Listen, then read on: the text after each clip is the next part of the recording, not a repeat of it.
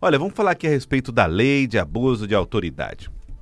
Nós é, estamos vendo aí uma, depois da aprovação da, do pacote anticrime do é, apresentado pelo ex-ministro Sérgio Moro, perdão, do ministro Sérgio Moro, ministro da Justiça, o ex-juiz Sérgio Moro, é uma confusão danada, né?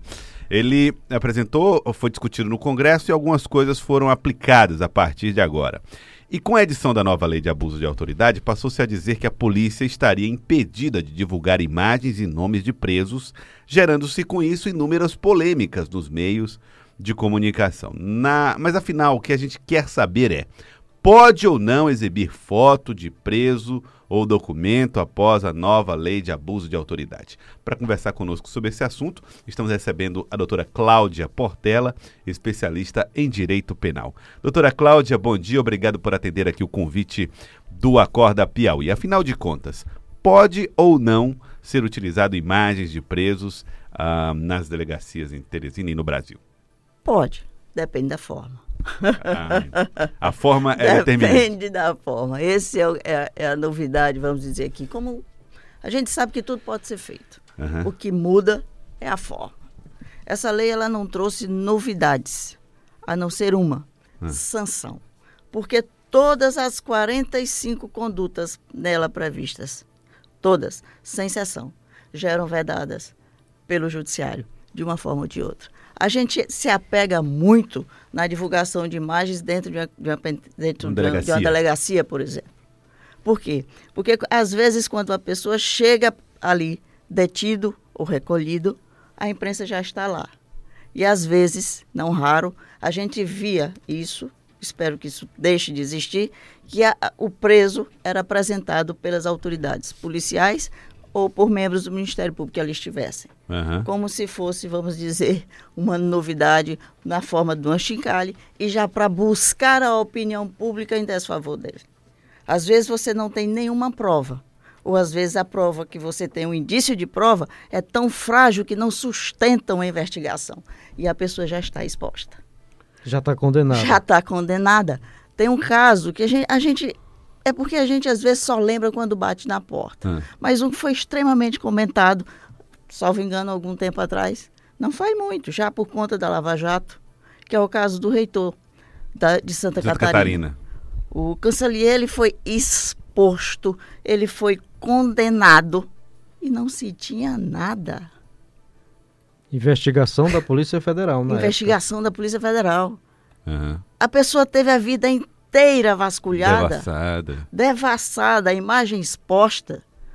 Para quem não sabe, ele, ele não ele, suportou é, a humilhação. Acabou tirando a própria acabou vida. tirando a própria vida. Foi um dos casos mais trágicos assim que envolveu as investigações. Nós temos outros, né? Caso da Escola Base de São Paulo. A Escola Base de São Paulo ah, destruíram a vida daquele casal. Foi. Destruí, o casal teve a vida destruída por uma investigação que não se confirmou.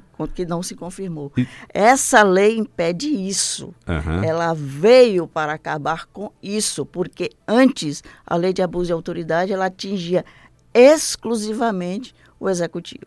Agora, doutora Cláudia Portela, também não pode acontecer que a lei acabe restringindo demais o poder de juízes, promotores, eh, policiais. V vamos lembrar do exemplo Satyagraha que aconteceu também aqui no Brasil, em que você teve um processo de investigação, casos bastante graves, graves que foram graves. apurados, mas que acabaram em nulidades. Justamente, essa lei ela é uma proteção. A gente, se a gente vê a lei de abuso de autoridade como uma lei de motivação, ela é uma proteção para o cidadão e uma proteção para a autoridade.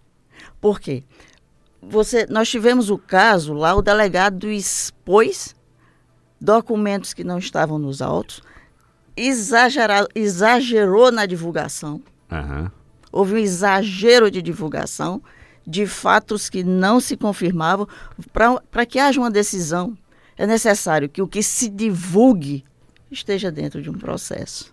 A senhora então está criticando de alguma maneira, doutora Cláudia Portela, aquelas, aquele instrumento que o, a Operação Mãos Limpas na Itália lançou que é o do usar a imprensa e a opinião pública para que seja para que seja dado andamento à investigação. O processo ele tem que se conduzir dentro dele, não fora dele. Então, nessa interpretação sua, a Lava Jato fez tudo errado. Não, Não é isso que eu estou dizendo. A partir do momento em que há uma exposição exagerada, nós temos conhecimento de decisões que foram anuladas, porque as provas não se confirmaram, e mais recentemente, porque se pegou uma decisão de um caso e se colou no outro caso. Isso é recente, foi ano passado. Já depois que o, que o, o juiz Sérgio Moro se tornou o ministro Sérgio Moro. Sim, mas a, a operação da Lava Jato é, ela foi a mesma, a metodologia foi a mesma para tudo, toda a investigação dela. E mais de 90% do, do, das, das decisões dela foram confirmadas nas instâncias superiores. Sim, eu não estou condenando a Lava Jato. O problema que eu sempre disse desde o começo é a forma. É a forma.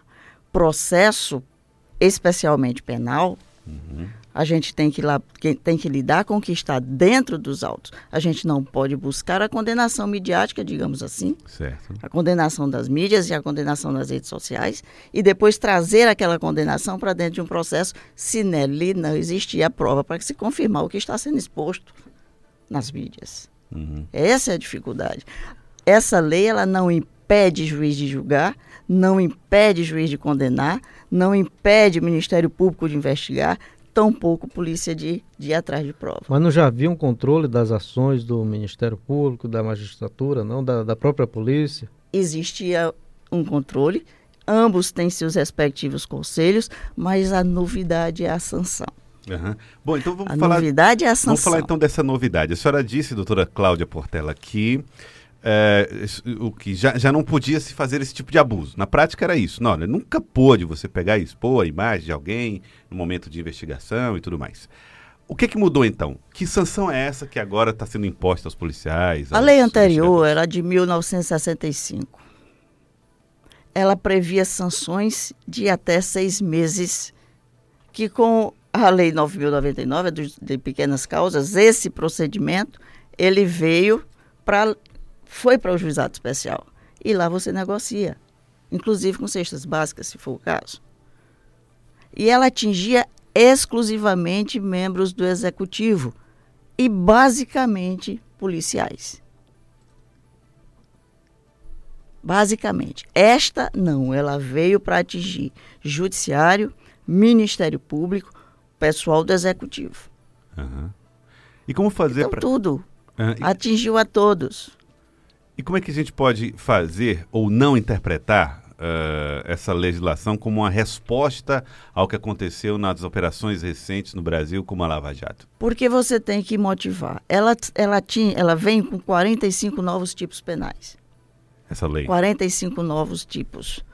Entre eles, a privação da liberdade por tempo excessivo.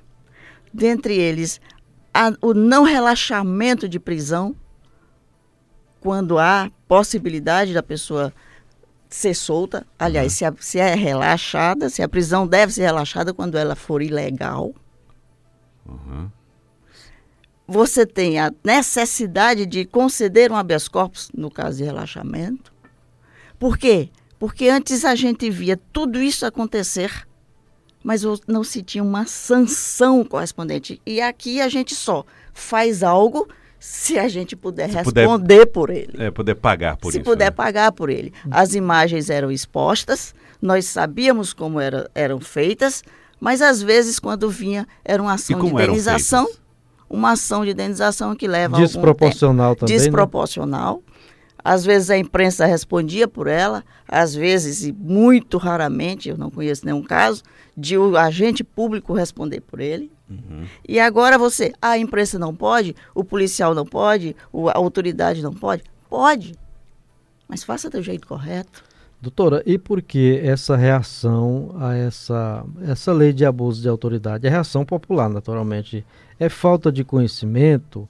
É, enfim, o que é? Nós temos reações do Judiciário, nós temos reações do Ministério Público, inclusive existem algumas ações de, de inconstitucionalidade pendendo, de, de, apreciação pelo Supremo. E eu, eu diria que a reação popular é a menor. Por quê? Porque ela é simplesmente conduzida e nós sabemos disso. A gente aqui aprendeu a se posicionar contra e a favor sem enfrentar o que efetivamente interessa: medo. E você diz, ah, vamos Por que não se gosta? Quem é que gosta de ver suas atribuições limitadas? Ninguém. E essa lei, essa mudança, ficou bom para quem cumpre a lei ou para quem está à margem da lei? Ficou bom para quem cumpre a lei e para quem está à margem da lei. Ficou bom para todos. Por quê? Para quem cumpre a lei, ele tem que motivar. Ele tem que motivar uma prisão e não se esconder simplesmente. Motivar que a senhora chama justificar. Justificar. Exato, Zózimo. Justificar. Diga por que você está decretando uma prisão e não apenas aquele jargão característico para preservar a ordem pública uhum. ou para assegurar a aplicação da lei penal, diga por que aquela pessoa pode interferir na ordem pública ou pode prejudicar a aplicação da lei penal. Ou, seu juiz, eu preciso da decretação da prisão de fulano porque ele vai se evadir, porque ele está destruindo provas.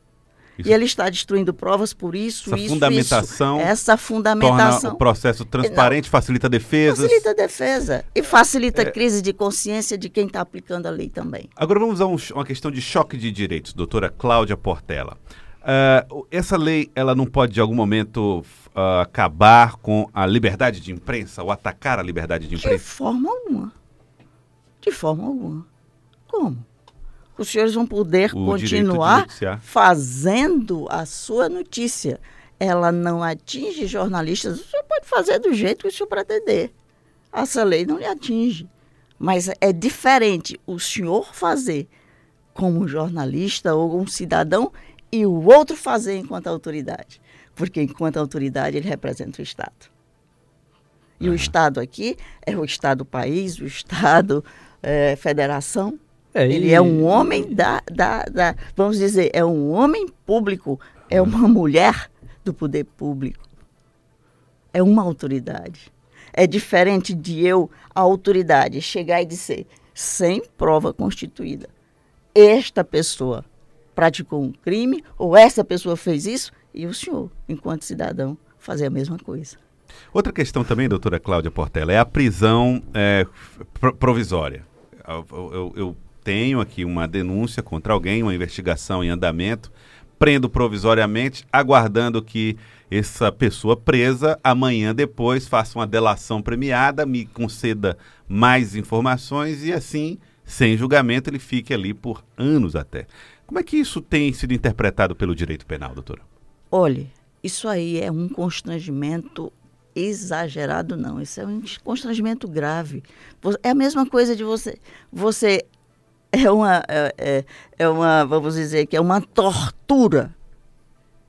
Tortura? Isso é tortura, moço. Meu senhor, isso é uma tortura. Uma tortura psicológica que atinge toda, todo o ser humano. Você está recolhido para uma confissão. Você está recolhido para dizer o que às vezes nem aconteceu. E quando você, um ser humano, é quebrado na sua resistência, ele faz qualquer coisa. Mas como uma confissão nada. eventual sobre tortura gera nulidade, nul pois é. anulação. É. Pois é. Às vezes, né? pois é. Esse é o ponto. Esse é o ponto. Algumas relações foram anuladas. O senhor sabe disso. Uhum. Algumas relações foram anuladas. A gente não tem acesso ao, aos processos, mas algumas relações foram anuladas e não foi à toa que foram anuladas.